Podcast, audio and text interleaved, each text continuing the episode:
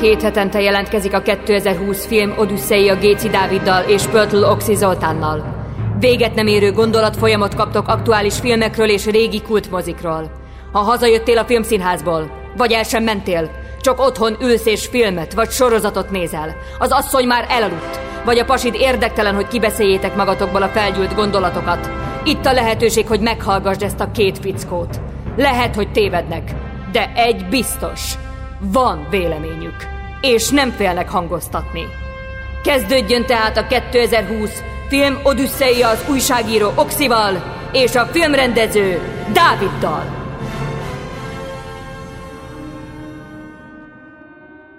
Üdvözlünk mindenkit a 2020 Filmodissza fedélzetén. A mikrofon két oldalán velem szembe Géci Dávid filmrendező, Emit pedig Pöltőroxi Zoltán újságíró. A mai nap egy nagy ünnep, nagyon sok mindent fogunk ünnepelni, elsősorban személyeket, Terry Gilliamet, Hunter S. thompson Johnny Deppet, és aztán még sorolhatnám, rengeteg minden lesz. A Gonzó újságírást, Benicio del Torót, hát de akkor kell mondani a Krisztina Ricsit, a pszichedelikus kultúrát, és a, a, azokat a zenéket. Ugye a Félelem és Reszketés Las Vegasban című filmről van szó, és aztán ugye Dávid ajánlotta, hogy nézzük meg ezt a filmet, rögtön akkor én egy ilyen oktondi kérdést hadd tegyek föl, hogy az én generációm az a generáció, akiknek a szülei mondjuk belenyalhattak komolyabban a, a, a hippi korszak örömeibe, már ha belenyalhattak, de hát szerintem nem tették, ugye ez a beat korszak is egyben, az volt mögötte előtte, de a te generációdnak mit jelent ez a film? Hát ugye ez a 70, bőven a 70-es évekről beszélünk. Vagy ez a kultúra mit jelent? Bocsánat. Közben életre kelt a, a, a Terry Gilliam, tehát ez, ez is egy érdekes podcast, hogy, hogy, hogy semmit nem nyomok, csak előttem van az oldal, és Terry Gilliam elkezdett beszélni. Tehát, hogy mit jelent ez a kultúra? Hát valószínűleg ezt a szürrealitást, hogy elindul a telefonon Terry Gilliam. Hát én szerintem az egészet valahogy onnan, onnan kell nézni, ahonnan megalakult ugye a, vagy megalakult a, a Monty Python, ugye nem csak a repülő cirkusz, hanem ez a társaság, aminek ugye tagja Eric Idle, Terry Jones, Terry Gilliam, eh, és most John Cleese, és Michael Pellin, igen, mindenki eszembe jutott. Jó, szuper. Igazából én eh, borzasztó nagy rajongójuk vagyok gyerekkorom óta, és, és Né, én, én, én tényleg így le, földbe gyökerezik a lábam néha, amikor valaki azt mondja, hogy Brian élete, vagy, vagy gyaloggalobb. Hát nem tudom, én ezen nem tudok röhögni, és akkor így, így csodálkozom, hogy ez, ezen nem tudsz röhögni, hát ez az angol humor, hát ez, ez, ez az intelligencia, és a szürrealizmus, és a polgárpukasztás ne továbbja. Tehát, hogy, hogy én, ezt, én ezt imádom. Például az Életértelme című filmjüket, csak hát ugye azt is hozzá kell ilyenkor mondani, hogy ők ugye mélységesen ateisták, és megkérdőjeleznek mindenféle, hát nem is tudom, ilyen legendát.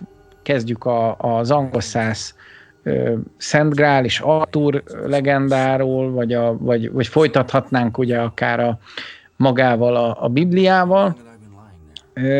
Ezek nagyon okos és nagyon őrült emberek, akik, akik tényleg a társadalomnak fityiszt mutattak, és talán a BBC-n először hangzik el miattuk a fax szó. Tehát mondhatni egy olyan rebellis társaság, akik forradalmasították a, a szólásszabadságot, és azt a tényt, hogy mindennel lehet viccelni. Nem is csodálkozom azon, hogy a, hogy a John Cleese nem egyszer ki kell magából Facebookon vagy Instagramon lehet olvasgatni a, a posztjait, hogy mennyire ellenzi a cancel culture-t, és hát pont azért, mert minden, amit ők elértek, azt próbálja most a 21. század hajnalán visszatemetni az emberiség. Tehát pont azt érte el az angol abszurd humor, hogy mindennel lehessen viccelni. Mozgássérült vagy? Lehessen veled viccelni. Fekete vagy? Meleg vagy? Vallásos vagy, vallástalan vagy, hiszel az, az angol száz legendákban, hiszel a Nibelung gyűrűben, hiszel a mindennel lehet viccelni. Ők, ők ezt vésték a saját melkasukra. Az a bajom ezzel az egész témában, hogy annyira terebélyes, most itt pörgetem az oldalakat, hogy hova kapjak hirtelen, tehát tényleg sok mindenről kell beszélni. Ugye nagyon fontos rendező a Terry Gilliam, látta volna, ugye, ahogy mondod is, a gyaloggaloppot, nagyon sokaknak ugye a Brian élete a kedvence, nekem nem éppen az, de ő egy alapember, és a John Cleese és a, a stb. ugye itt a hal neve Vanda, Vanda ugrott be most nagy hirtelen. Ahol Bocsánat, hogy megszakítalak, csak hogy, hogy nehogy el, el szórjuk a, a téves magot, tehát hogy nagyon sokan azt hiszik, hogy Terry Gilliam film a Brian élete, vagy, a, vagy az élet értelme, azok ugye nem Terry Gilliam filmek, azokat Terry Jones rendezte, és a, a gyalogalopot ketten rendezték, de valahogy úgy állapodtak meg, hogy a Terry Gilliam rendezte a gyalogalopot, csak ennyivel kiavítanám ezt az okfejtést, Toxi, és passzolom a labdát, tehát Terry Gilliam utána lett igazából nagyon karakteres, amikor ö, kiszállt a, a Monty Pythonból, és elkezdett saját maga rendezni, ugye ennek a, az egyik első nagy ö, várományosa a Brazil volt, már előtte is voltak filmjei, mint a Időbanditák, de a, de a Brazil volt az, ami, ami elindította Terry Gilliamet a saját útján. Bocs, passz, labda vissza. Igen, itt a, a, és most így nézem én is a, a filmográfiát, hogy olyan alapfilmeket csinált meg, ami nekünk például a gyerekkori mesekultúránkig nyúlik vissza, ugye a Münchhausen báró kalandjai, aztán később a, az alapfilmek alapfilmjei jönnek, a Halász király legendája, Beszarás, nagyon fontos film, majd ez ugye 91-ben, és 95-ben 12 majom. Most a 12 majomról nem kell mondani senkinek semmit, ugyanis éppen ebben vagyunk, amit a 12 majomban látunk, ugye Bruce Willis, Brad Pitt, stb., ott egy vírus, szinte hihetetlen, de egy vírus letarolja a Földet, és az emberek amottan abban a sztoriban a föld alá kényszerülnek, és aztán egy ilyen időutazó sztori, és, és beszarás, azt annyiszor átgondoltam, hogy hogy lehet, hogy valaki végigvisz egy kalandot, a kalandja végén őt lelövik egy repülőtéren, ahol a tömegben ott áll egy kisfiú, ami ő maga, és végignézi saját halálát, felnő, egy vírus megfertőzi az emberiséget, bekerül a föld alá, kiválasztják, fölküldik a felszínre, végigél egy kalandot, aminek utolsó állomása egy reptér, ahol lelövik, de a tömegben nézi egy kisfiú, ami önmaga, de de de Na igen, tehát a Terry Gilliam egy zseni, egy kibaszott nagy zseni. Egyetértek, ne, ne, nem most tényleg ilyen, ilyen az a tipikus műsor megy, amikor az újságírók ezt én nagyon nem bírom így, így hát így, bocs, hogy ezt mondom, de hát így felszopják a, a, az alkotót, és szerintem nem ez a, a dolga egy, egy újságírónak, mert most valahol én is ebben a cipőben vagyok, hiába vagyok alkotó, most a másik oldalon vagyok, aki értékel valakit, úgyhogy egy kicsit ilyenkor mindig ilyen kényelmetlenül érzem magam, amikor ebbe belegondolok, hogy most nem egy kocsmában ülünk két sörrel a kezünkben és beszélgetünk, hanem hallgatók hallgatnak minket, és mondják azt magukba, hogy na most rohadtul nincs igazatok, srácok, vagy igazatok van. Tehát ö, én most nem ítélkezek, hanem én is, amikor ö, itthon vagyok, én folyamatosan nézőként csodálom ezeknek az alkotóknak a filmjeit, és gyerekként csak a csodálat volt, később, mikor már az ember alkot, akkor rájön, hogy ezt vagy azt lehetne jobban máshogy, de, de vannak olyan filmesek, például a Terry Gilliam, akiknek ezeket a korai filmjét egyszerűen ö, ö, még soha nem gondolkoztam azon, hogy mit lehetett volna máshogy, mert, mert alapvetésként fogadtam el a munkájukat. Ö, ez mondjuk nem igaz az újabb Terry Gilliam filmekre, amik, amik én azt gondolom, hogy már azért egy ilyen bomlott elme szüleménye, és, és most gonosz leszek, de azt mondom, hogy kicsit a lustaság. Tehát a, az ember, aki megölte Don Quixote-t, vagy a zéró elmélet annyi hát ilyen improvizatív jelenetet tartalmaz, ami már egy kicsit a minőség rovására megy. Tehát, hogy, hogy én azt mondom, hogy hogy lehetnének sokkal jobbak ezek a, ezek a filmek, ahogy sokkal jobb film még a tíz évvel ezelőtti Dr. Parnassus és a képzeletbirodalma, bár már ott is éreztem, hogy, a, hogy a, ott ugye hát meghalt a Heath Ledger, és így hegesztenie kellett a Terry Gilliamnek valamit ebből a dologból, és egy egész jót hegesztett, de, de vannak, mit tudom én, mellényúlásai, mint a Grimm, ahol ugye annyit küzdött a stúdióval, hogy, hogy nem, nem annyira sikerült megmutatni azt, amit, amit igazán akart. Nekem az utolsó megkerülhetetlen filmje az a Félelem és Reszketés Las Vegasban.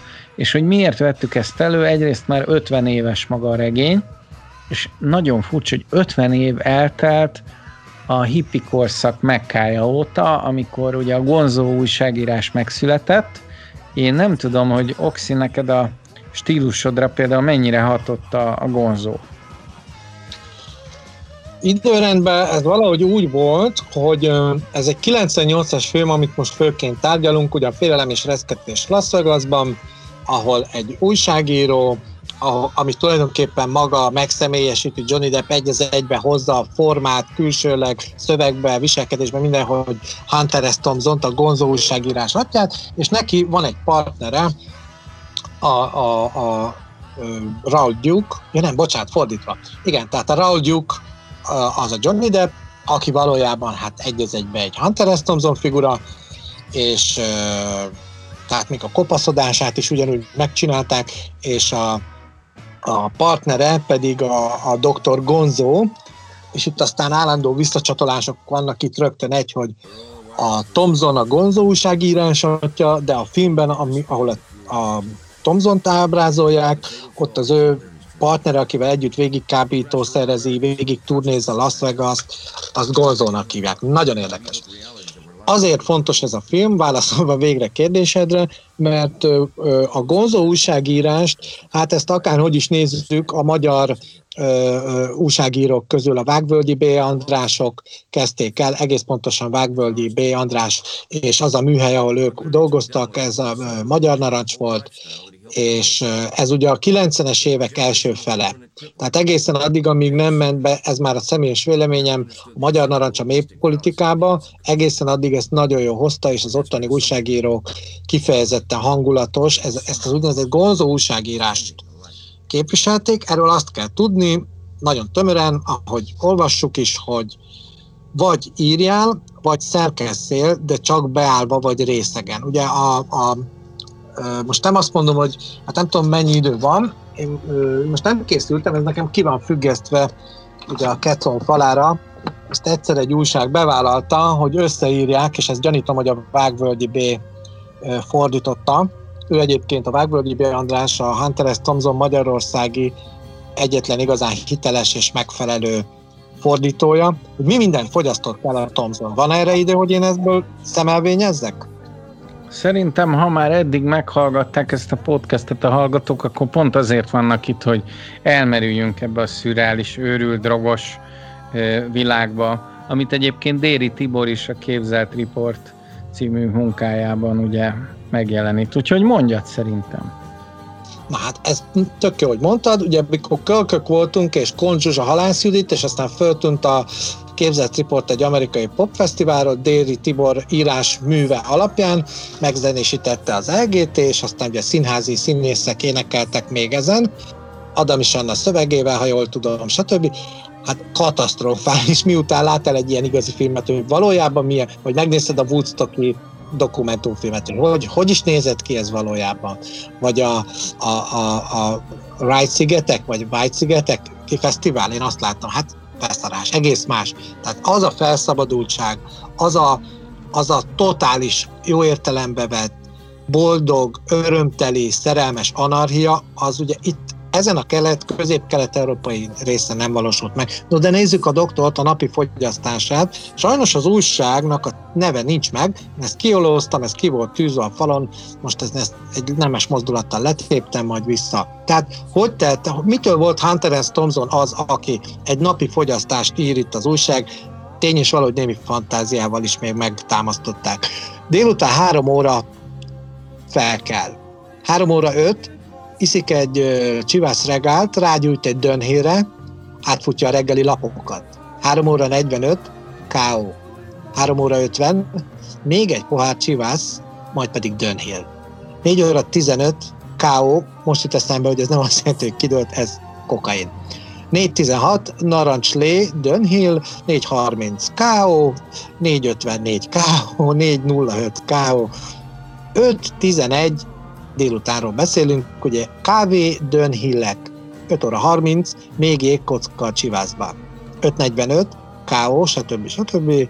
6 óra, tehát érkezünk bele az estébe, kis fő, csak hogy elkapja a napi ö, leglényeget, 7 óra 5 perc, lefárad a Woody Creek Tavernbe ebédelni este 7 óra 5-kor, itt benyom egy helynekent, két margaritát, két cheeseburgert, két adag sült krumplit, egy táp paradicsomot is hozzá, valamint káposztasalátát, takósalátát, dupla adag sült hagymamakarikával, répatortával, fagylaltal, továbbá jönnek ugyanígy a dönhillek, majd még egy helyneken, és ha már ott van, akkor egy kis koksi, hazaútra egy hósipkás csúcs, nagy darál, nagy pohár darátjék három vagy négy löttyintésnyi csivásszal, ha még valaki nem unná. Este kilenc a doktor végre elkezd komolyan élni.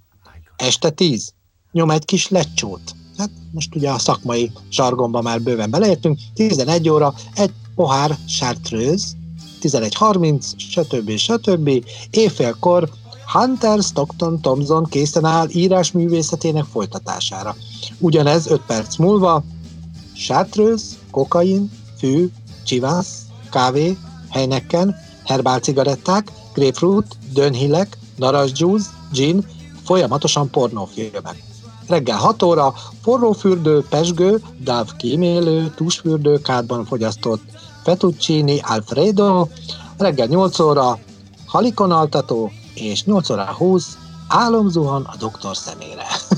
ez, ez beszarás, ez, és ugye én egy kisvárosban éltem meg ezt a filmet, és akkor azért már ez a rendszerváltás utáni 90-es évek, ezt néha úgy is hívták a várost, hogy Amsterdam, tehát persze ez egy erős túlzás volt, de a lényeg, hogy mire 98-ban láthattuk ezt a filmet, vagy 99-ben, mikor ideért, akkor iszonyú erővel hatott. Körülbelül úgy, ahogy már múltkor beszéltük, hogy aki a rendszerváltás utáni Magyarországon az én nemzedékem, a akkori 20-as, 30-as nem látta a ponyvaregényt, a Trainspottingot és a Született Gyilkosok című filmet, az egyszer nem tudta, hogy itt mi van.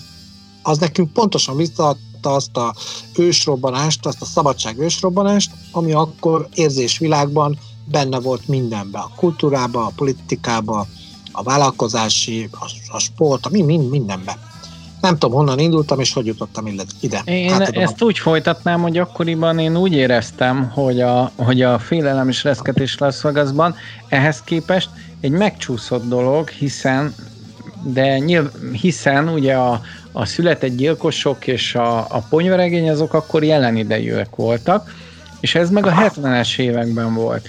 Viszont visszagondolva egyáltalán nem volt ez a dolog megcsúszva, jókor reagált, de, de valahogy nyilván akkoriban én, mint ilyen budai értelmiségi gyerek, lapozgattam a, a filmvilágot apám tanácsára, és, és emlékszem, hogy ott egy olyan kritikát fogalmazott meg az újságíró, hogy az a baj Terry Gilliam filmjével, hogy, hogy egy az egyben beteszi a fénymásolóba a, a Hunter S. Thompson könyvét, és celluloidot okát ki magából, tehát úgymond ö, ö, transferálja a irodalomról a filmszalagra a, ezt a művet.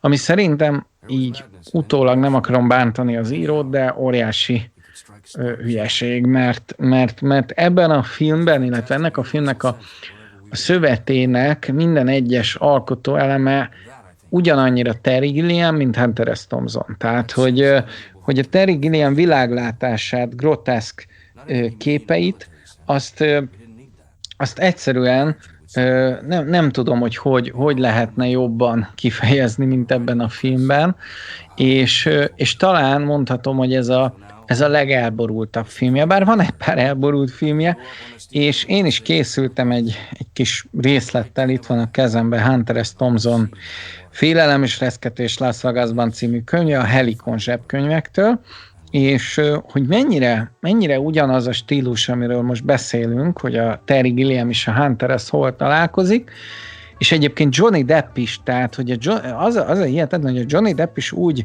érkezik ebbe az egészbe, hogy utána a teljes életpályájának, mint hogyha a, a, a Hunter S. Thompsonnal való találkozás lenyomatai köszönnének vissza a Karib-tenger karzai dülöngélésében, csak ott nem feltétlenül bedrogozva van, hanem inkább berumozva, mint ilyen pszichedelikus kalózfigura, de ugyanígy a Tim Burton figuráiban érzékeledőt az Álmosföld legendájában, ugyanezt a kicsit ilyen kóvájgós idióta karaktert, megtalálod a Charlie és a Csoki gyár Willy Wonkájában, vagy preidőszakban is talán már előzményei voltak az ollókezű Edwardnál, úgyhogy meg hát itt majd mindjárt gyíkokról lesz szó, és hát ugye egy gyíkot is játszott Johnny Depp a Rangot, amiben szintén ugyanebben a sivatagban kolbászol, ugye, amiben Hunter S. Thompson is.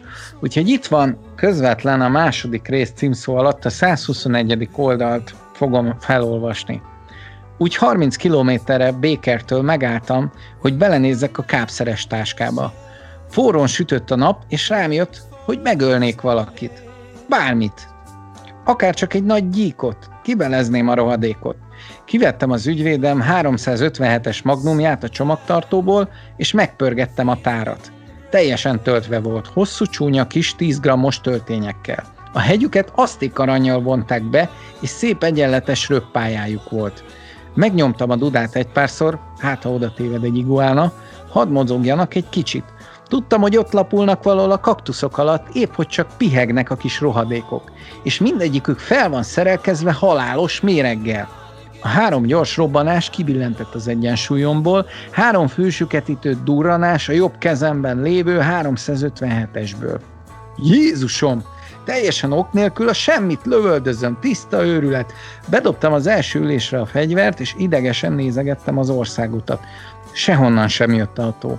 Az út 4-5 kilométeres távolságban mindkét irányba tök üres volt.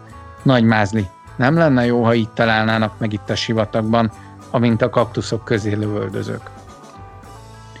Tehát nem, nem tudom, hogy, hogy olyan, mint hogyha most a filmből nem kivettem volna egy jelenetet, pedig benne sincs a filmben, de, de annyira megérezte a, a, a Terry Gilliam, a Benicio del Toro és a, a, a Johnny Depp ezt a, ezt a feelinget, hogy annyira ráültek a film szövetére, hogy, én nem tudom, hogy van, de hogy vannak ilyen misztikus filmek, hogy elfelejtett, hogy a filmet nézed. Akárhányszor nézem ezt a filmet, mindig látok benne új jelenetet. Ez hogy látok, Szí? Mindig van benne új jelenet?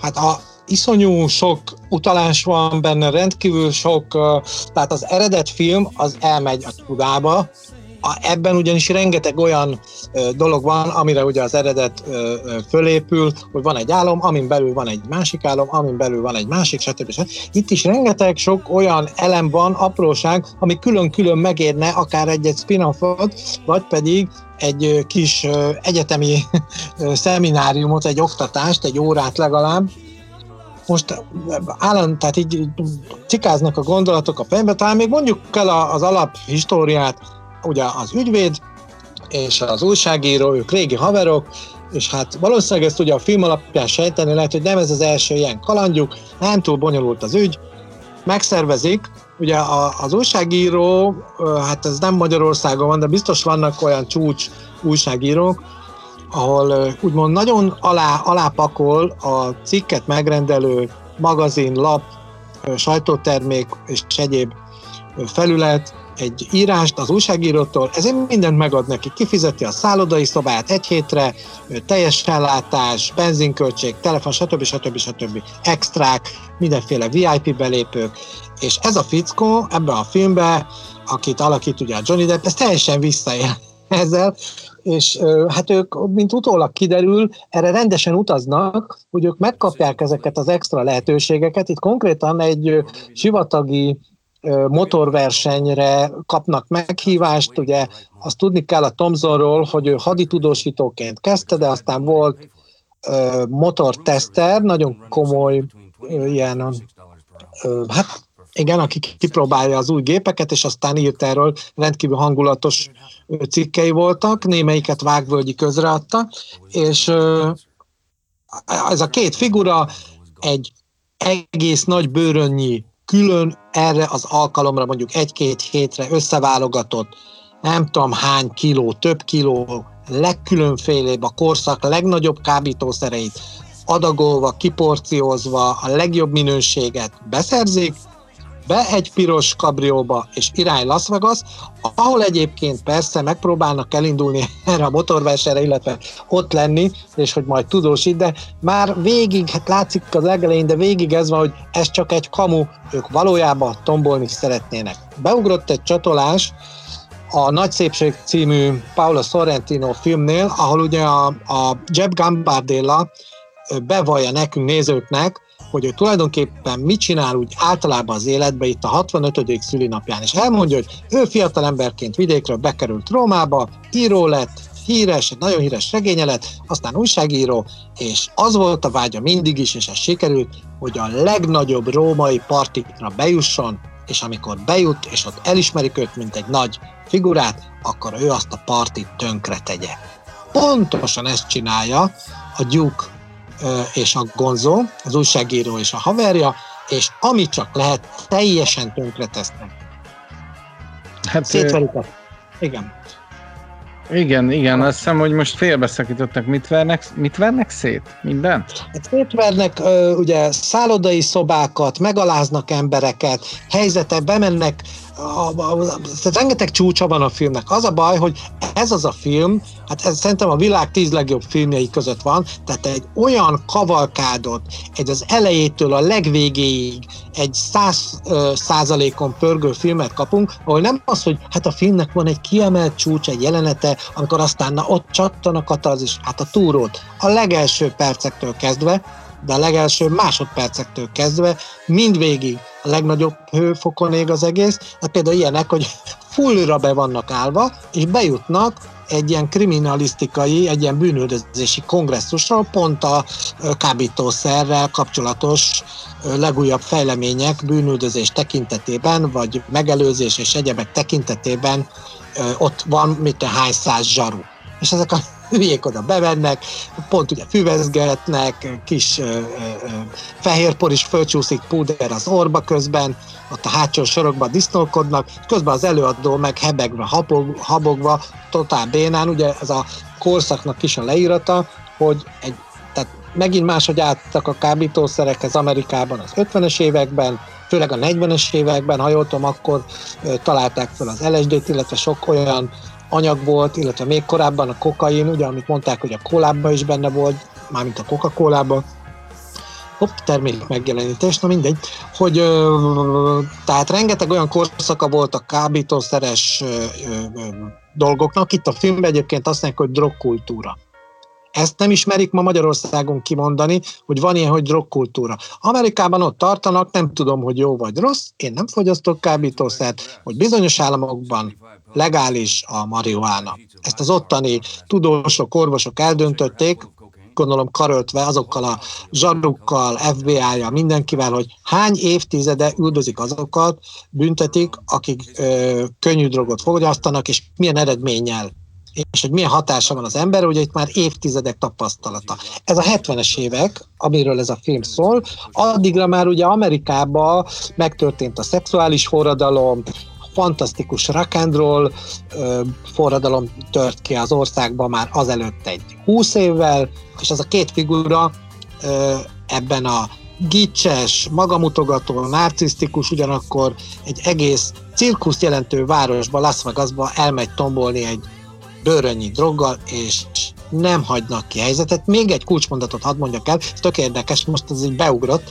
hogy hogy elszámolnak maguk, állandóan monológokat mondanak önmaguknak, ugye narratívában nyomja ugye a Hunter S. Thompson megformáló uh, Raul Duke, és mondja, hogy miért csinálták mindezt? Miért tettek tönkre minden létező helyszínt, helyet, helyzetet, embereket? Miért aláztak meg? Miért verekedtek? Miért gyújtottak föl valamit? Miért árasztottak el hotelszobákat víze? Azt mondja, mindenkit megtámadtunk, akiben csak az esélyét láttuk arra, hogy ő bánthat minket. Na most ezek paranoidok, tehát már mikor ind, már mennek, még csak Las Vegas közelébe sincsenek, már annyira be vannak kába, hogy azt látják, hogy denevérek röpködnek előttük. A sivatagban nem igazán él meg a denevér, ha jól tudom, de lehet, hogy van, és ők viszont egész a rajokat látnak keringeni a kocsi körül.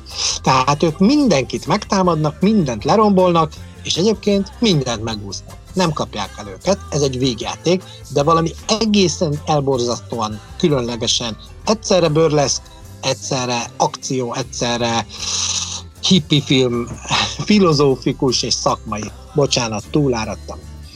Nem, mert uh, igazából szerintem azért is könnyű kapcsolódni hozzá, mert mindenki életébe, akár mondjuk a 20-as éveibe többnyire, átél valamiféle álmokfutást az ember, tehát akkor, akkor tombol talán a legjobban, van, aki még a 30-at is így végig tolja. Jó, hát van, aki mint ugye Matthew McConaughey karaktere a Mundog, ugye az 40-50 évesen is tolja ugyanezt a, ezt a Fószingert, vagy hát maga Hunter S. Thompson, aki, aki még talán nem is tudom mikor halt meg, még 70 évesen is ebbe volt.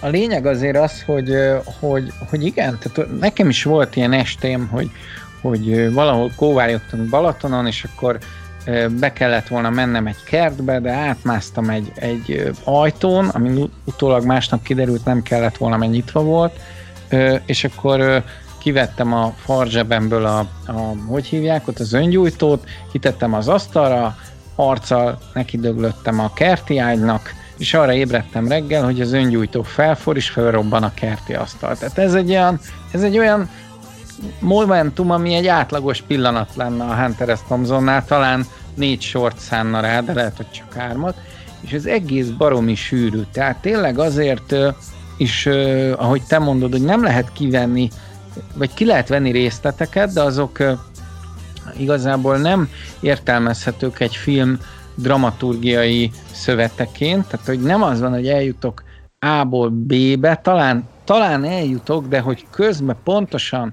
ezeknek milyen dramaturgiai fázisa van, netán milyen karakter íve van, esetleg jellemfejlődése, ezekre én nagyon nem kaptam választ ebbe a filmbe, tehát hogyha ezt hibaként lehetne felróni ennek a mozinak, akkor lehet, de, de aki szerintem életében nem próbált semmilyen drogot, mint ugye Oxy, az is ettől a filmtől szerintem beáll. Tehát igazából, hogyha hogy ha megkérdezné a, a gyerek, hogy apu, mi, milyen a drogok hatása, azt mondanám, hogy nézd meg ezt a filmet, és nem a Trainspottingot ajánlanám, vagy nem a Requiem egy álomértet, hanem a félelem is reszketés Las Vegasban, mert ez tényleg olyan, mint a belennél állva. Én emlékszem, hogy gimiben én még én, én nagyon-nagyon jó fiú voltam, még csak nem is cigiztem a, a fiúkkal a, a retyóba, és hát megnéztem ezt a filmet 98-ba talán, és jöttem ki a, a Corvin moziból, és emlékszem, hogy ahogy jöttünk ki a Corvin moziból, ugyanúgy éreztem magam, mint Johnny, tehát, hogy így mozgott alattam a beton, mint hogyha így imbolyogtam volna, tehát olyan, olyan erős vizuális sok hatás volt, audiovizuális őrület, akár a régi nagy slágerekkel, még mindig visszhangzott a fejembe mondjuk a, a mm, Tom Jones, de, de sok más ilyen őrületes 70-es évekbeli sláger, vagy a 60-as évek végi nagy zenék, inkább azt mondom, hogy abból volt több a 60-as évek legvégéből, hogy, hogy nem, nem is tudom, hogy,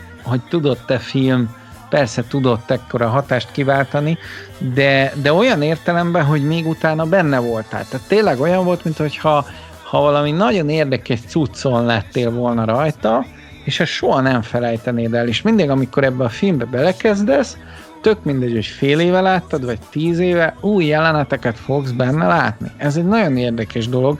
Én ezt szinte semmelyik másik filmmel nem tudom, vagy nem érzem, ha a cápát megnézem, akkor tudom, hogy ez után a jelenet után ez jön, azután ez, vagy a ponyvaregény, de a, de a félelem és reszketés az olyan, mint egy sűrű erdő mindig, mindig mást veszel észre. Vagy a varázsgombát, vagy a rózsaszín nyuszit, aki ugrál, vagy a, vagy a izét, hogy a háttérbe azt figyeled, hogy a törpe mit csinál ott azzal a csajjal, és eddig ezt nem is vetted észre, vagy nem láttad, hogy a Johnnynak milyen gesztusa volt valaki felé, amin így felröhögsz hangosan.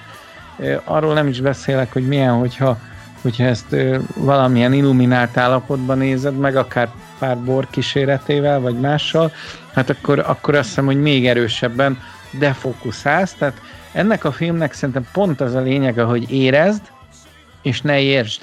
Tehát nem, nem az elsődleges ö, feladat az, hogy morális ö, értékrendet képviseljen, vagy morálisan ö, ezek a karakterek akár a, akár a, a, a, ugye a Gonzó, vagy akár a, az ügyvéd, a, a László miatt eljussunk valahova, hanem, hanem, hanem egyszerűen az ő álmokfutásokat, az ő bőrükön keresztül lássuk a, a kihányt rózsaszín lazacot a retyóba, illetve a, a, a mozgó szőnyegen és a, az adrenokromon, meg a, meg a különböző mirigyeken át a, a sátáni fürdőszobába fulladozzunk a kárba egy hajszárítóval. Tehát hogy egy, ez, ez a fajta szinesztézia és őrület, amit, amit ez a film tud, és nem is tudom, hogy más filmnek ez sikerült. Akár Terry Gilliam életművén belül sem sikerült elérni. Jó, hogy mondtad a Lászlót, ugye itt terveztük, hogy belemondjuk, hogy érdekesség, ez ugye egy 98-as film, itt ugye a Raul Duke és a Dr. Gonzo kalandjait láthatjuk, de előtte 1980-ban Art Linson rendezésében megkapjuk az Ahol a Bölény dübörök című filmet, ott van a Karl László, a zseniális Peter Boyle formája meg, ő ugye a partnere a Hunter S. Thompsonnak, ott néven nevezik, ott Hunter S. Thompson, Thompson-t látjuk, ott Bill Murray, az ifjú Bill Murray alakítja, a kor vívmányait nem használják ki, nem trükközik szét, ott egész egyszerűen így analóg, például szétver konkrétan egy szállodai szobát, rendeznek benne egy amerikai foci meccset, de mivel csak ketten vannak, fölhívják a személyzetet, akik hát teljesen el vannak képedve, stb. stb. Ott is az egész film erről az álmokfutásról, de ebbe, ez, erről a jó értelembe vett álmokfutásról szól, tehát az a trükke a, a Terry Gilliam változatnak főleg, de akár ennek a korábbinak is, hogy teljesen azonosulni tudsz, akár dolgoztál valaha életedben, akár nem. Ha mondjuk eléggé laza srác vagy, hogy tudsz azonosulni ezekkel a mókás figurákkal. Ezek ilyen stan és pan fickók, olyan szintű dolgok történnek meg velük, mindig túlélik, vagy ilyen Tom és Jerry, tehát ilyen animációs őrületben. Kengyelfogyalók is a préri farkas, ha már ez. Igen, igen, igen. Közben eszembe jutott, hogy még a drogkultúráról, tehát szerintem, de ebben erősíts meg, vagy cáfoly, hogy Amerikában ezt ugye elismerik, hogy az alkotók, a művészek, a, a szubkultúra képviselői, jelesei, és ugye maga a drogkultúra és szubkultúra volt eredetileg, azért még mindig az, a, a rock and roll is szubkultúra volt, aztán az ugye tömegkultúrává vált, de hogy ezt elismerik, hogy az, aki ilyen figura, a festők vagy alkoholista, tehát ugye most itt gondolhatunk a, a Jackson Pollockra, de gondolhatunk, hát akkor maradhatunk a Thomsonnál, Ellen Ginsbergnél, és most Andy Warhol beugrott, most ha megnézzük a Graffiti királya című filmet, ahol láthatjuk Jean-Michel Basquiat életútját, egy zseniális ö, drogos festő, akit felfedeznek, ő csövezett az utcán, hajléktalan volt, és kiderült, fiatalon már odajutott, hogy egy zseni volt. És Andy Warholék fölkarolták, és a világ egyik legnagyobb, legprogresszívebb alkotója lett, de nagyon szerette a drogokat, hát ideje korán egész fiatalon elhunyt. És, és Timothy Leary, a drogpápa, de én gyanítom, hogy azért a Tomzor is nagyon közel állt ehhez a pápasághoz.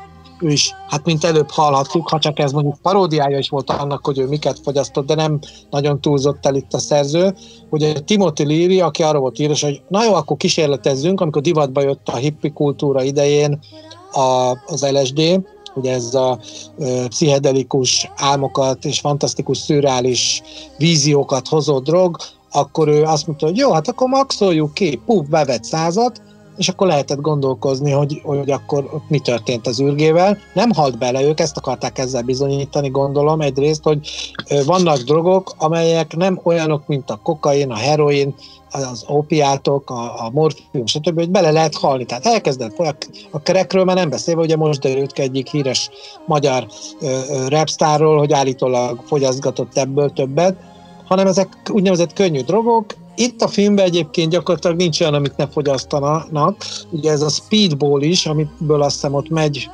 abban van bőven minden, tehát kokain talán szinte biztos. Tehát drogkultúra. A film egyben tisztelgés a drogkultúra előtt is. Rögtön a film egy bizonyos Dr. Johnson mondásával kezdődik, ez egy nagyon híres mondás lett, azóta a dopmellemezén is ezt lehetett hallani, aztán később, hogy aki vadállatot csinál magából, az megszabadul az emberi lét fájdalmától. Ez is egy mottószerű, hogy emberek, hát gondoljatok bele, hogy miért fogyaszt valaki ö, drogokat. Miért? A, tehát, de ez ugyanaz, mint hogy alkoholt fogyaszt. Hát keresi a boldogságot. És azt mondja, hogy én nem csak nem gondolod, hogy végigküzdök 5-10 évet, hogy elérjem azt a bizonyos célt, amiről álmodtam, és küzdeni fogok, hát egy túron. Bedobok néhány felest, ráküldök egy-két sörcikét, még feles, még sörci, és már boldog is vagyok. Hát a, a, ugye a Trainspottingban látjuk, hogy amint beadja magának az adagot, ugye heroin, abban a pillanatban, és el is mondja a, a, a Mark Renton, hogy képzeld el életed legnagyobb orgazmusát, szoroz be tízzel, és akkor még mindig nem járt el a közelébe se, hogy mekkora kéjmámor az, amikor beadom az anyagot. És ez az egész valahol, hát természetesen ez egy tév. Tehát az ember már csak ilyen. És ez a két fickor ráadásul barom intelligens, két értelmiség, ez, ez, ezt is külön ki lehetne elemezni, hogy az értelmiség miért ilyen, de aki hajlandó elolvasni Hunter S. Thompson életét, írt önéletrajzot is, a Vágvölgyi B nagyon szépen ezeket fordította, hoztam, meg, vásárolható, és még mielőtt el nem felejtem, érdemes megvenni a Rumnapló című filmet, ahol ugye Johnny Depp alakítja, a, ott is a főszerepet játszik, ez egy Hunter S. Thompson kisregény, vagy regény, és a, a DVD-ben van egy olyan extra, hogy Johnny Depp elmegy Hunter S. Thompsonhoz Woody Creekre, Woody Creek volt az a rancs, ahol hát nagyon kevesen jutottak be, a Vágvölgyi is bejutott, a Vágvölgyi B, András, és ott így dumálgatnak, és ott elkezdik megtárgyalni ezt a közös produkciójukat. Azt hiszem akkor ott a, vagy a Rumnaplóról beszélnek, vagy még, a, vagy még, vagy már a, a, a Félelmes Reszketés Las Vegasról. Nem tudom, láttad ezt a DVD extrát? A DVD extrára nem emlékszem, de a Rumnaplót imádtam. Nem annyira, mint a, mint a félelem is reszketést. Egyébként itt vártam a, a gondolatmeneted végét, aminek gyanítom, hogy még nincs vége, csak közbeékelnék egy olyat, és, és itt most a tudatlanságomat nem leplezvén, én, én felteszek egy nagyon naív kérdést, hogy ugye oké, okay, hogy a Raúl Duke, a Johnny Depp és a Dr. Gonzo az ügyvédje, akiről majd beszélhetünk, hogy egy létező figura vagy, vagy fikció kitalált, mert ugye mindkét film játszik azzal, hogy ő valós figura a, a Bill Murray féle változat is játszik ezzel, hogy ő egy képzelt alak, és hogy ott miért Kovácsnak hívják, és itt miért Gonzónak? Ez jó kérdés. Ugye én először láttam a Félelem és Reszketés Las Vegasban, utána a ahol a Bölény Dübörög című filmet, mind a kettő egyébként hatalmas uh, hippi himnusz. Nem tudom, a Peter Boyle féle változat az olyan költői, ott ugye ő állandóan elbukik, ő nem örömködik, ő nem csatlakozik annyira, azért csatlakozik ezekhez a drogos mámortúrákhoz.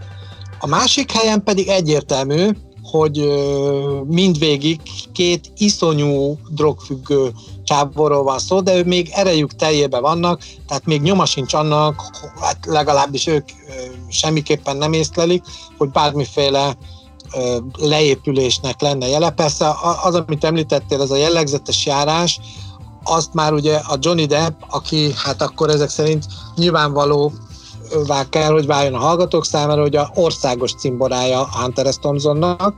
Nem tudom, hogy ki lehet a, a Kovács László, László Kovács, Kár László, Dr. Gonzo. A Dr. Gonzo egyértelmű, hogy le akarták, tehát egy pecsétet ütöttek a figurára, hogy hát azért beszéljünk már a Gonzo újságírásról. A Rolling Stone magazinnak volt az újságírója, tehát a Thomson, előtte haditudósító, egy picit puskázok, és hát itt írják, hogy amúgy meg eszéíró is volt. ő megírta a Pokol angyalainak fantasztikus dokumentumregényét, ekkoriban már ez a Truman Capote féle tényregény új műfaj, ez megjelenik, és szerintem egyre többen használták, és, és ez baromi jól tolta a Thomson. Hú, nem is tudom, mit mondjak. Átadom a szót. A ja, szó igazából, igazából valószínűleg mindegy is, hogy, hogy milyen, milyen származású, vagy milyen nemzetiségű az ügyvéd. Ugye én, mint az ügyvédet azt tanácsolom, I, hogy is van, hogy I as your attorney, mindig ezt mondja. Szóval, hogy nem tudom, hogy miért lett ez a figura magyar. Nagyon megtisztelő, hogy a legnagyobb drogos vadállat képzelgés ügyvéd, az valójában egy magyar ügyvéd, de de, de nekem ugye Benicio eléggé mexikóinak tűnik. Minden esetre ez a két figura nagyon, nagyon sokszor így, így jár a fejembe, hogy ezek, ezek hol találkoztak, honnan ismerték egymást, vagy mikor szakadt ketté Raúl Gyúk tudata, és mikor vált ketté ez az egyetlen egy figura, mert mert én leginkább ebben a verzióban hiszek, hogy neki nem volt barátja. Ha, ha belegondolsz, így egyik pillanatra a másikra úgy tűnik el mellőle a gonzó, hogy, hogy ott sincs. Tehát, hogy így ázik az egész e, lakosztály, rohadt nagy gyíkfarka van, zórójelet rajzolt a homlokára, mindenféle véres, szaros feliratok vannak a falon, azt se tudják, hogy hova tűnt az a csaj, akit ott hát molesztáltak. Ma már nem így ábrázolnak ezt a filmet, mert, mert a MeToo beszólt volna, hogy, vagy beleszólt volna, hogy ez a, ez a nőábrázolás ez nagyon egydimenziós, és nagyon megalázó és kirekesztő, de azt tetszik, hogy amikor ez a film készült a 90-es években, még minden szabadott, és mindent szabadott mondani, és, hogy, és Terry Gilliamnél is azt tetszik, hogy, hogy mindent megtehetett és nem tudom hogy, de Hollywoodba csinált ezeket a filmeket egyre nagyobb költségvetésből, és, és egy ideig, egy ideig ez egy diadalmenet volt.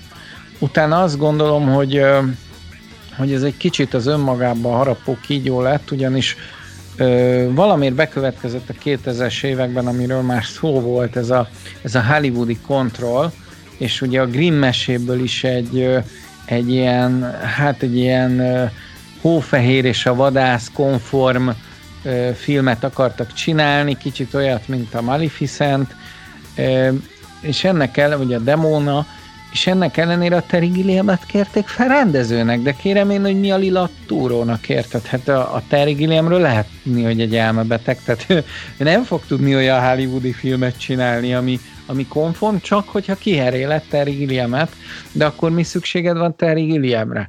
Tehát, hogyha én Terry Gilliamet alkalmaznám, akkor, akkor nagyon finom, ö, nem lehet egyszerű, de nagyon finom pedagógiai módszereket alkalmaznék, hogy kiteljesedhessen a művészi vénája, most beszélek úgy, mint stúdióvezető, de ne is vaduljon el, mert ha megnézed, az utolsó filmjében meg elvadult.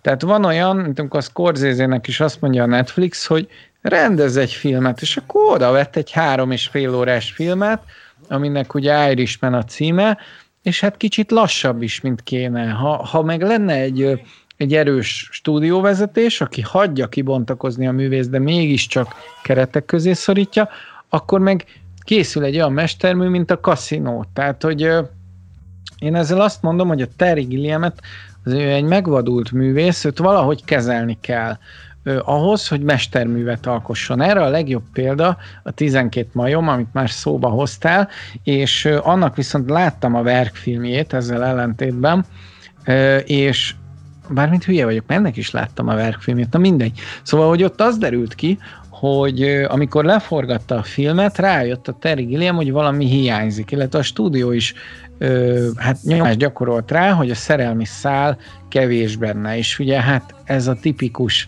szar, amikor egy, egy erőltetett szerelmi szállal kell valamit feldúzasztani, de ez esetben nagyon jót tett ennek a filmnek. Tehát az, hogy a, hogy a, a Cole figurája, illetve az ő agyturkásza, ugye, akit a Madeleine Stowe játszik, ugye a Bruce Willis és Madeleine Stowe közti kémia annyira erős abban a filmben, hogy, hogy, hogy kevés olyan filmet tudok, ahol annak ellenére, hogy a Bruce Willis mesztelen, és csöpög a nyála, jó sűrűn a földre, és ezt látja a pszichológus nő, és ennek ellenére elhiszem, hogy beleszeret a, a betegébe. Lehet, hogy azért, mert ő Bruce Willis, és ő mindent el tud érni, a, de, de, de értem a nőt, hogy miért szereti meg ezt a, ezt a figurát, és, és nagyon tetszenek azok az utólagosan belerakott jelenetek, amikor ők ballonkabátba, parókába bujkálnak. Egy csomó olyan plusz jelenetet forgatott hozzá Terry Gilliam,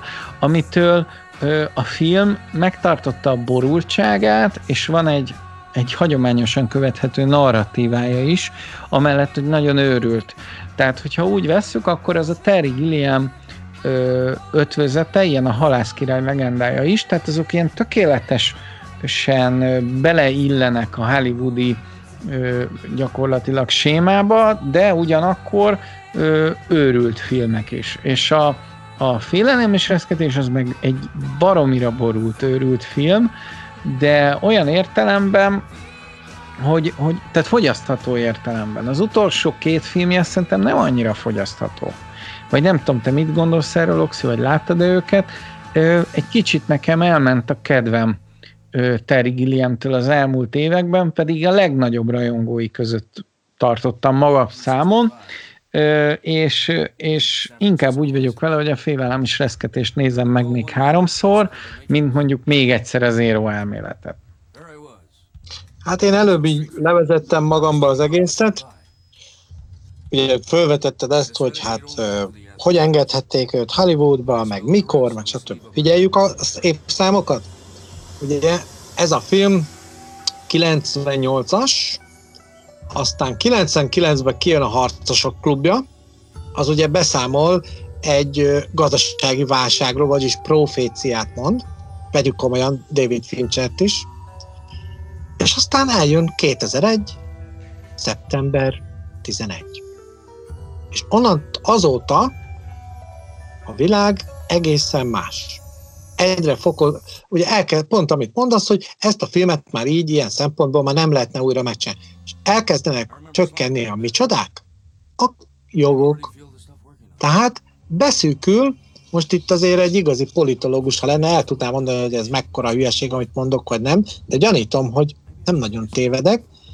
Hát már csak ezen keresztül is látjuk, hogy micsoda, most ezt tegyük fel, meg akarna csinálni valaki egy ilyesmi filmet, azt nem tudná megtenni ezért, meg ezért, meg ezért.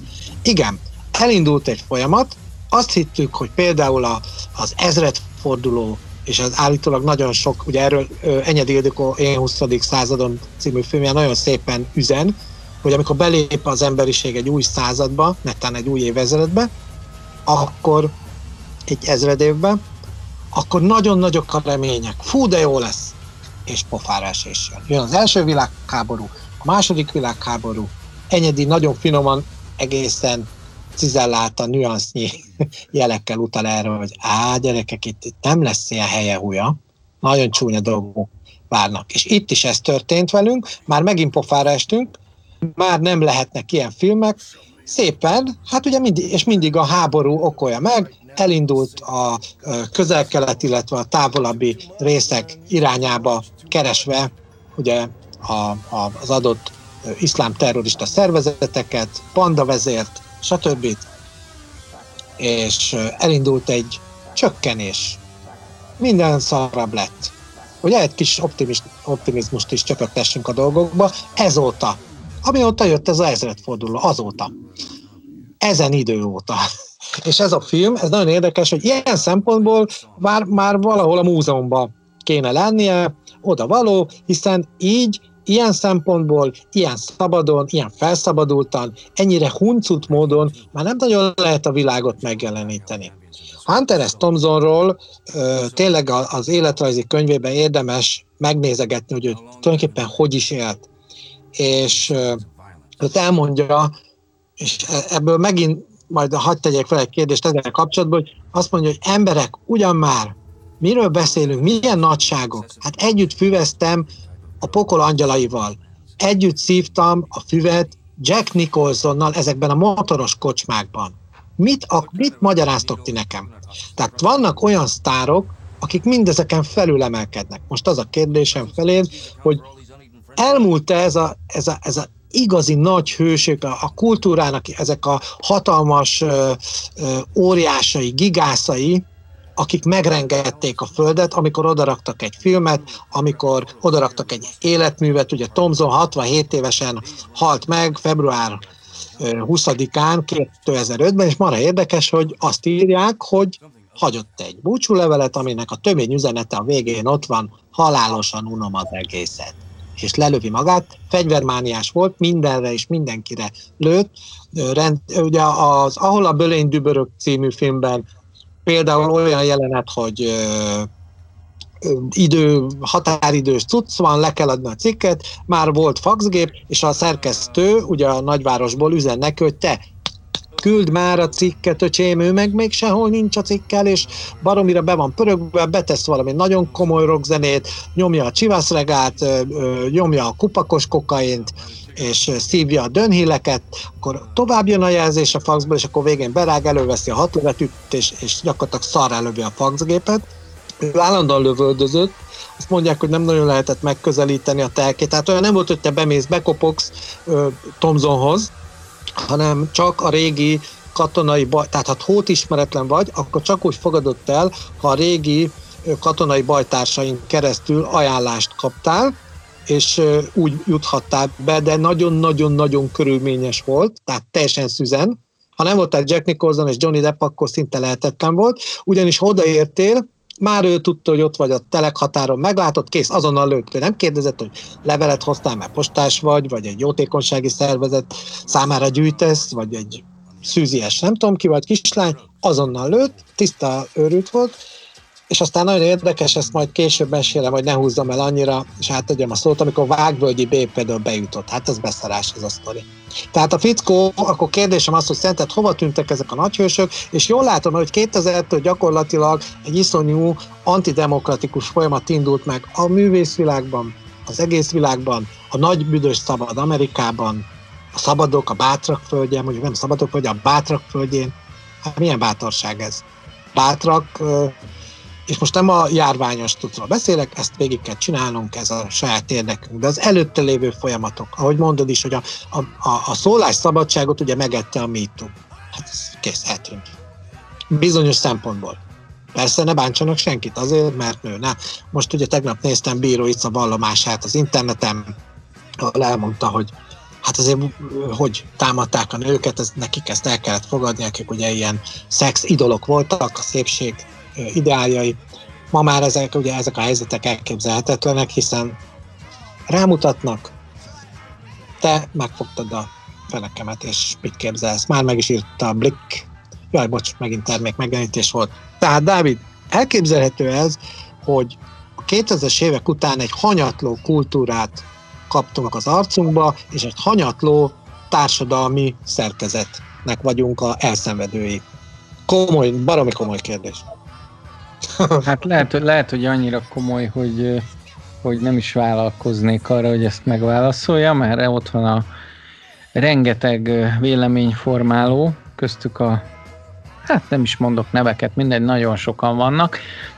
Inkább én filmes oldalról látom a változást, és, és maradnék az én úgymond szakterületemen belül, nem mennék bele akár a politikai változásokba, vagy a, vagy a mozgalmakban. Egyébként én úgy gondolom, hogy nem csak a MeToo, hanem a, hanem a, a cancel culture inkább a, a legveszélyesebb ebben a, ebben a tekintetben, és hát tényleg az van, hogy az összes, az abszurd humor képviselői, ha megnézed, ezt erővel támadják is. Tehát nem csak az említett John Cleese, például Robin Atkinson is felszólalt ellene, ugye Mr. Bean, illetve ha, ha Sasha Baron Cohen moziait megnézed, hát csoda, hogy ő még tud alkotni e, e, ezen a földön, mert ő aztán mindennel viccel, és, és nagyon jó, hogy minden elviccel.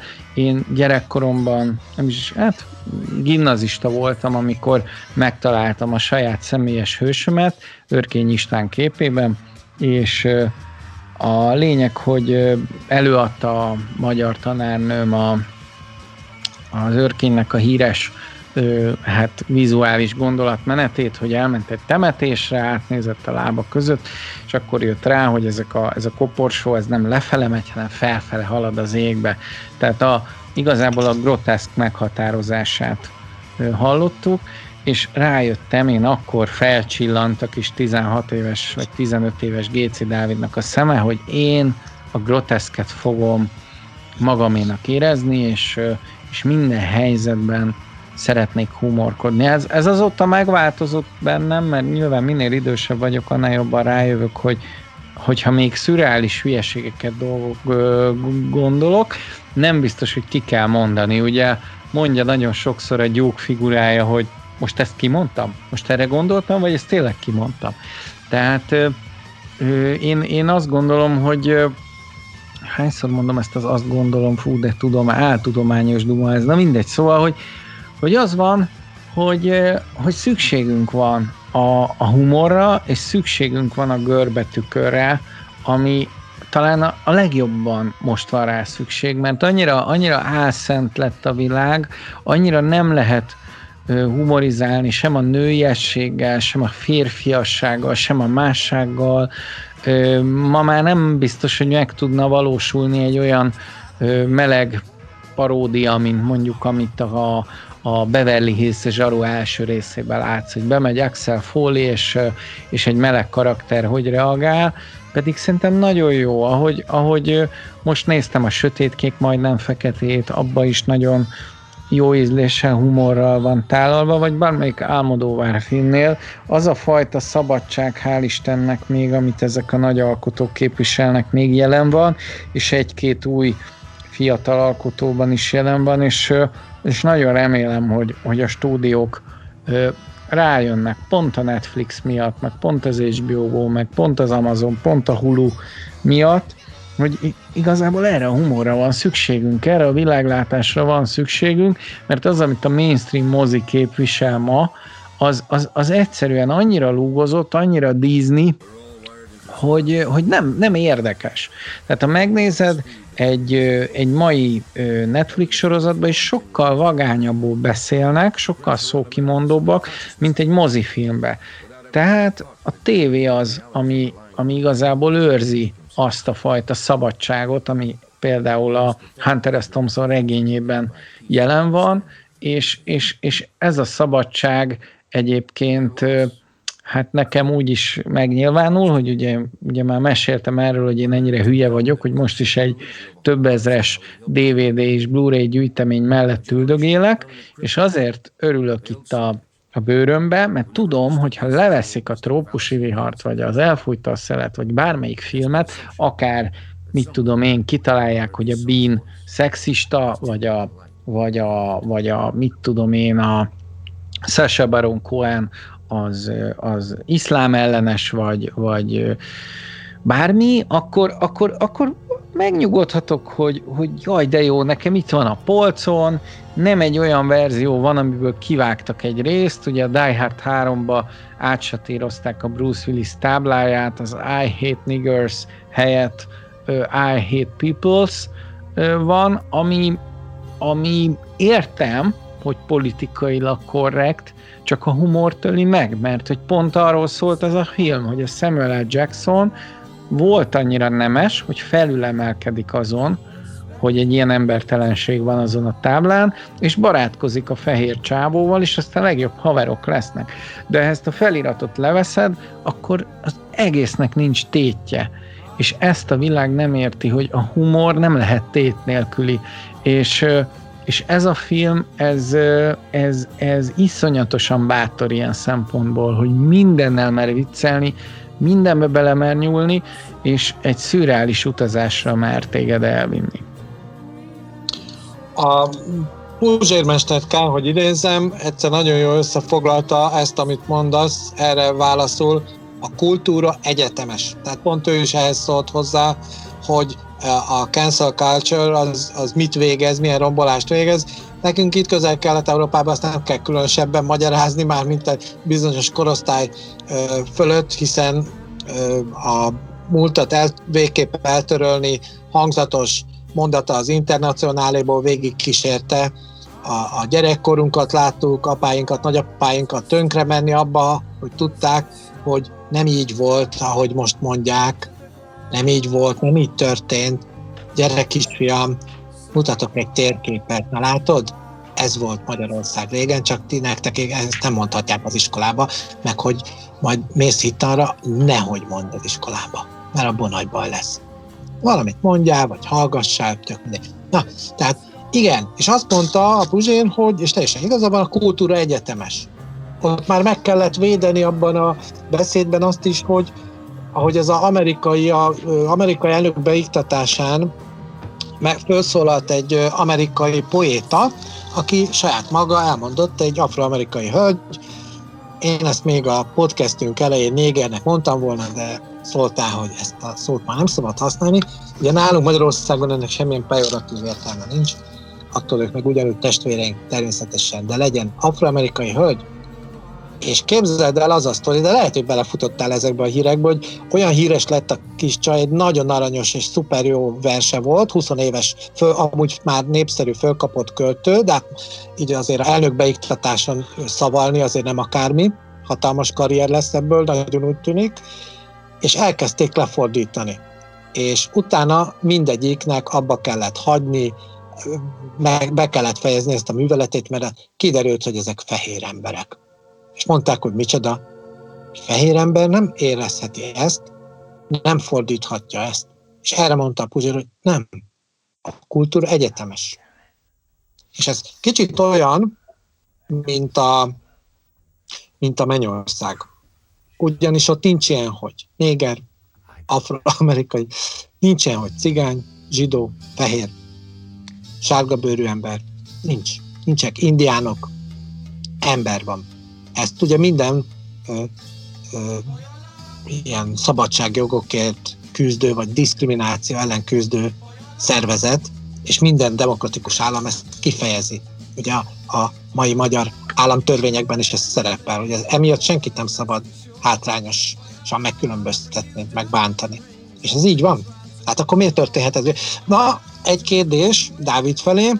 Ebben a filmben mit látunk? Egy totális szabadság élvezetet, egy mámort.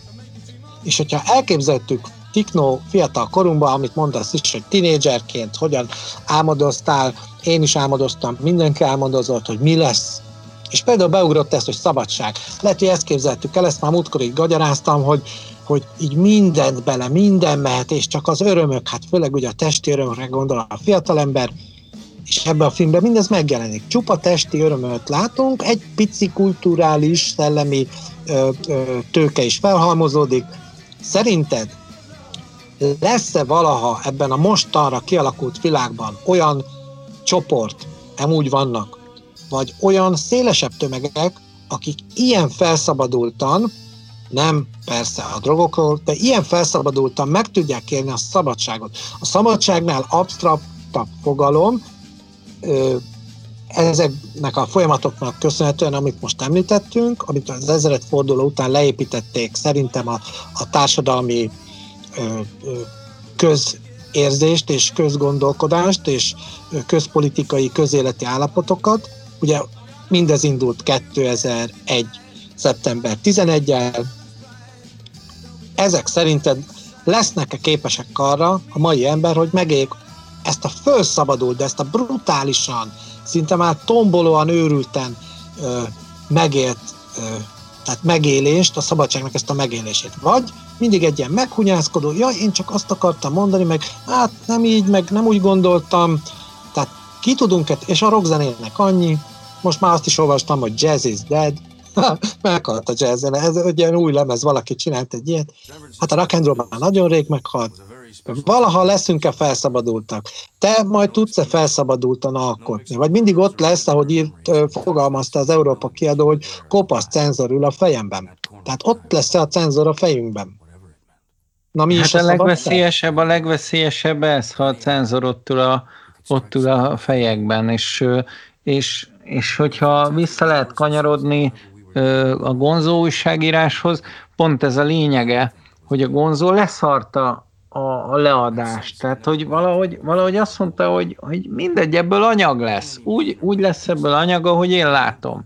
És hogyha épp kiütötte magát Vegasban a 57. emeleten, akkor, akkor azt írta meg, és nem azt, hogy épp aznap ö, gyakorlatilag a sivatagban milyen ralli volt, mert lehet, hogy nem tud, nem emlékezett már a tekilától, meg a lónyugtatóktól, meg a LSD-től. Úgyhogy Úgyhogy én bízok abba, hogy amíg az individuum létezik, addig igenis utat tör, és erre nagyon jó példa pont a, a, a, a stream, hogy, hogy a stúdiók, ezek az új online platformok, ezek, ezek engedik az alkotók fantáziáját szárnyalni, és én azt hiszem, hogy ezek a, ezek a nagy hollywoodi stúdiók sem akarnak majd gyökeresen más csinálni, hanem be akarnak szállni ebbe a versenybe, életbe akarnak maradni, és ők is emiatt vagány és szókimondó filmeket fognak előbb-utóbb gyártani, mert, mert erre van igény, és, és fognak még születni harcosok klubják, és fognak még születni ponyvaregények, és fognak még születni félelem és reszketések Las Vegasban, úgyhogy nekem pozitív a világképe Moxi, de mi lenne, ha értékelnénk Hát megint csak könnyű dolgunk van, ugye múltkor is adtunk már 10 pontot. Az a baj, hogy, hogy nincs 10 fölött, mert a 10-es skálán ugye a mutató ott beleütközik egy ilyen kis tartó pöcökbe, úgyhogy én maradok annál, hogy 10. Aki nem látta, akkor én most durva leszek azt mondom, hogy most már haver, ne nézd meg, jó? Légy te nézzél mást, de aki pedig látta, annak gyakorlatilag egyfajta hitvallásává vált olyan szempontból, hogy, hát irigykedve nézi a, a Raúl Duke és a Dr. Gonzo, vagy Hunter S. Thompson és Karl László T-bolyó támok futását, de természetesen rengeteg-rengeteg sok humorral.